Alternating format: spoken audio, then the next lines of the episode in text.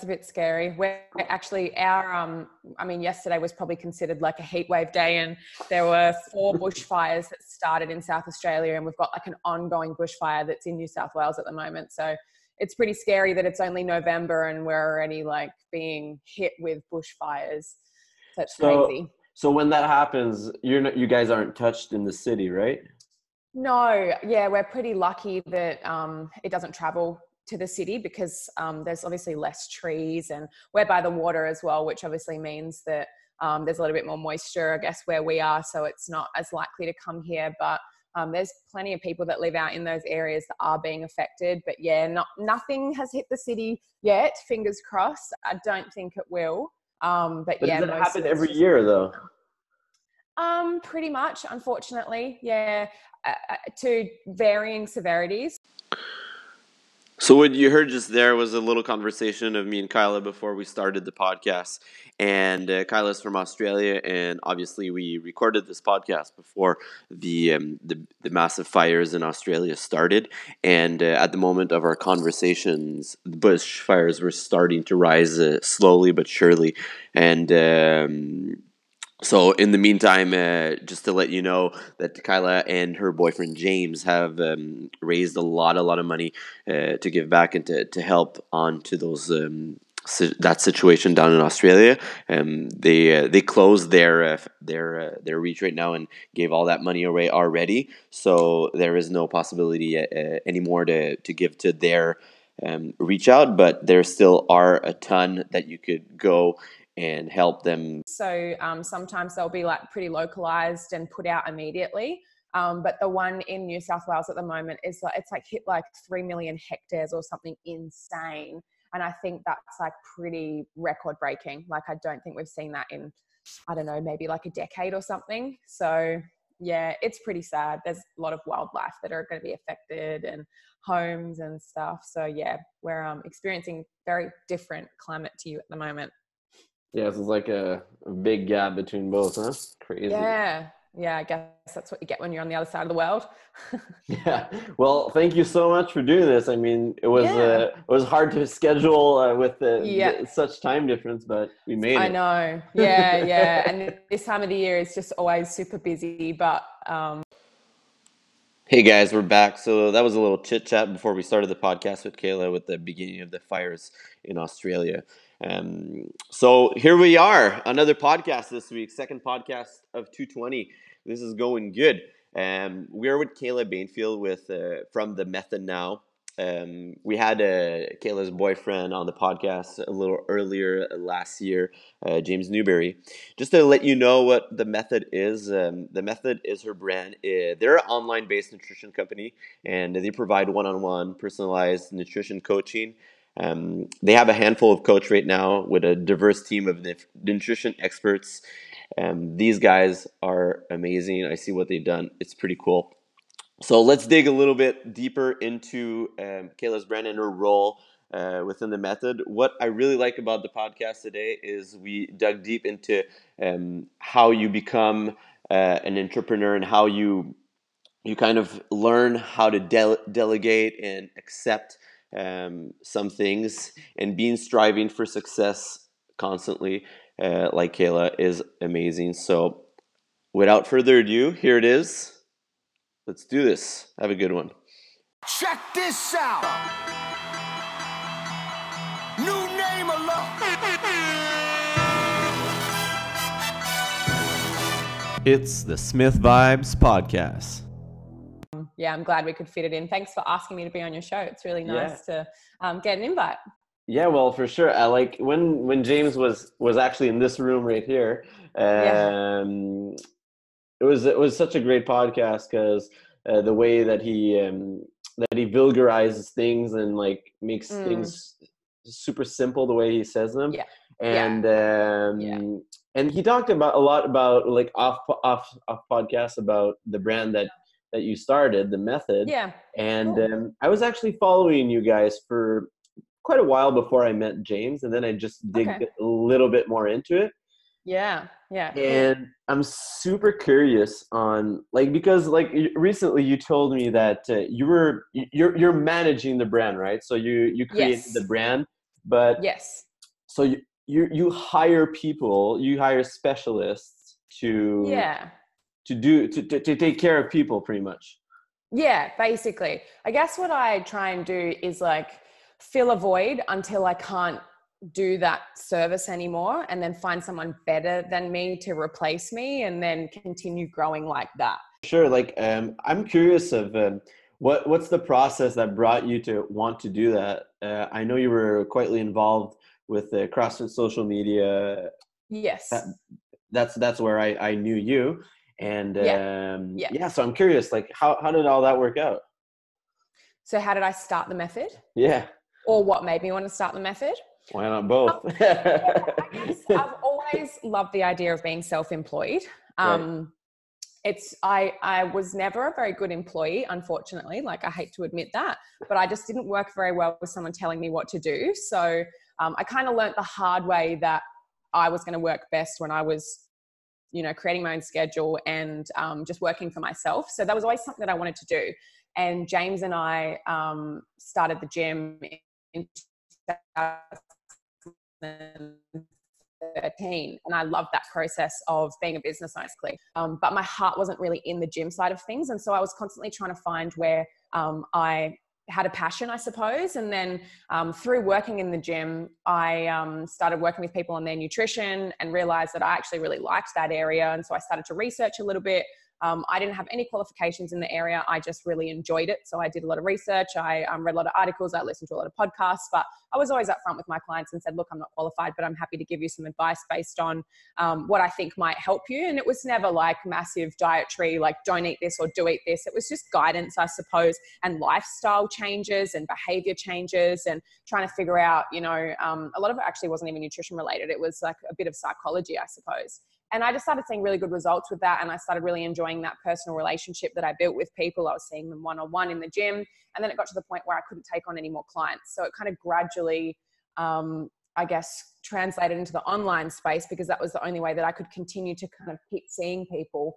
um, without blocking my schedule up. So I just moved the whole business online, moved it to email based.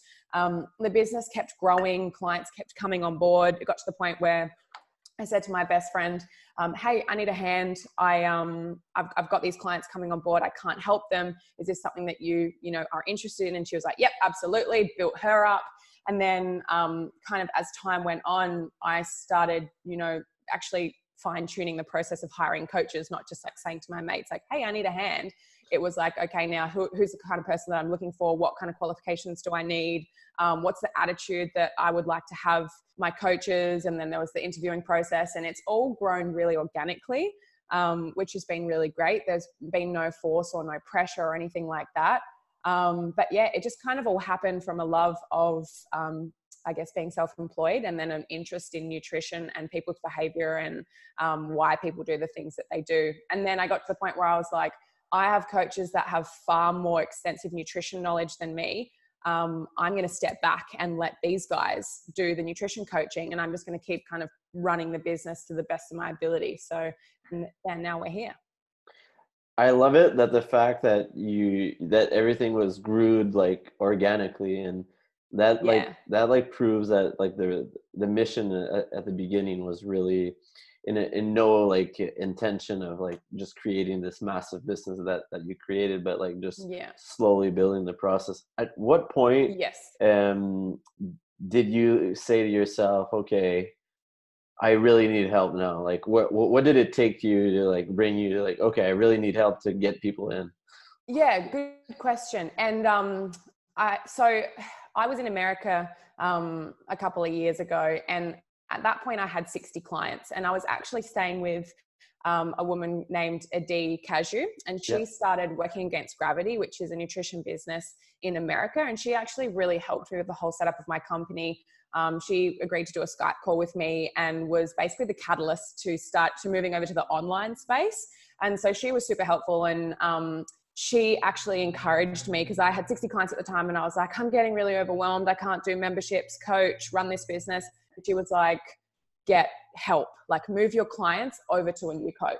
So it kind of took someone else who'd been there before, who'd done that process before to say, excuse me, trust me, like this is the direction that you need to head in. It's a really difficult move when everything is under your control and you're so used to doing everything yourself to go, hey, I choose you and I trust you to do this service just as good as I've been doing. So here's like 50% of my business basically, or like 100% or whatever. So it took someone else to say, like, in order for you to grow, you need to start to delegate. So it was a really difficult thing to start off with, um, especially having no experience really with hiring people or employment. And this was, you know, created another issue because she was a friend of mine. And, um, you know, there's the saying, don't mix friends and business. And that definitely has its challenges. So it was a really challenging transition. Um, but without doing that, you know, you never be able to grow. So it was through somebody else saying to me, I've done this before and trust me, you need to do it as well.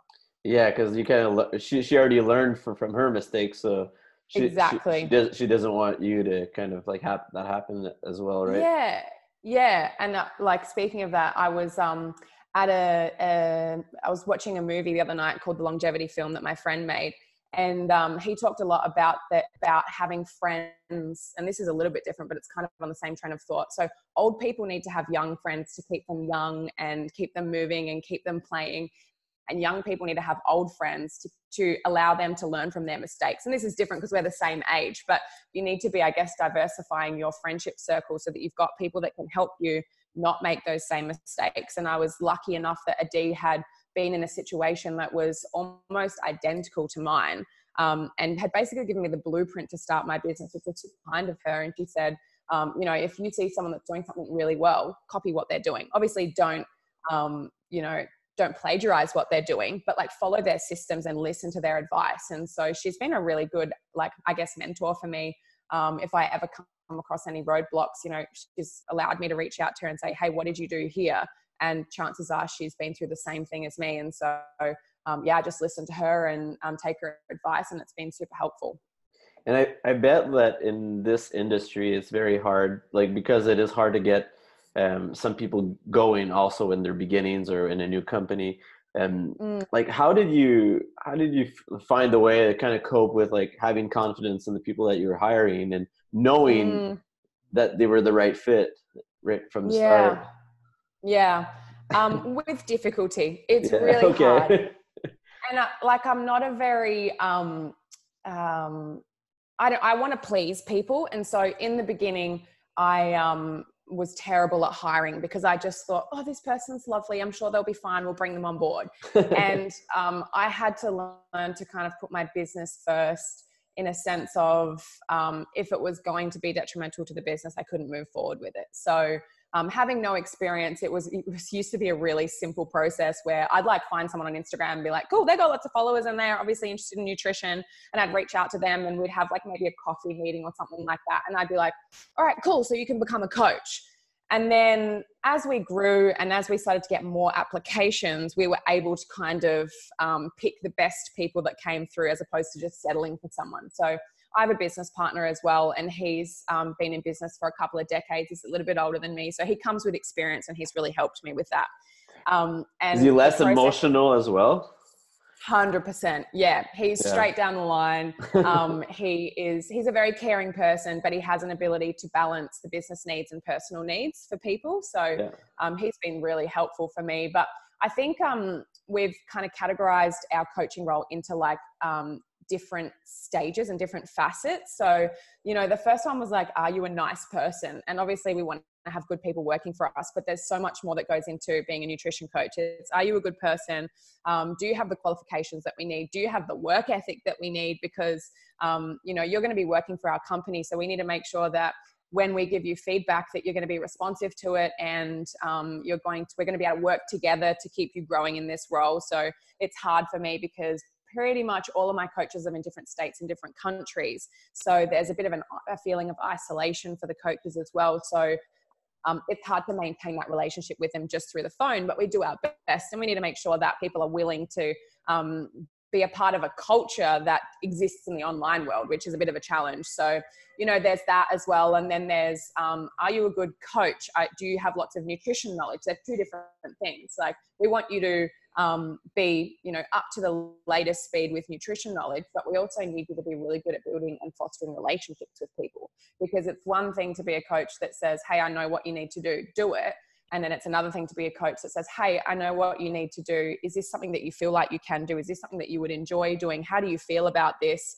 Because that's going to get better results than just telling people what to do. So it's like trying to identify and i still haven't kind of put it into a process that's really seamless. We're still working on it um, but we're kind of beefing out that interview process where we make them do um, client scenarios we make them send through a video. I'm starting to put together a list of interview questions that can identify things that are really important for me like empathy. Like that's just one thing that i really really need my coaches to have is empathy. It's an understanding of being in the client's shoes because if you feel like you're a coach that's better than a client you'll never be able to relate to that client. So i want people that are able to feel what the client feels so they can um, approach that conversation with the client from a place of love not from a place of judgment or um, you know that separation so it's a dialogue not a monologue basically so, so I still have no idea, but it's we're beefing it out a little bit.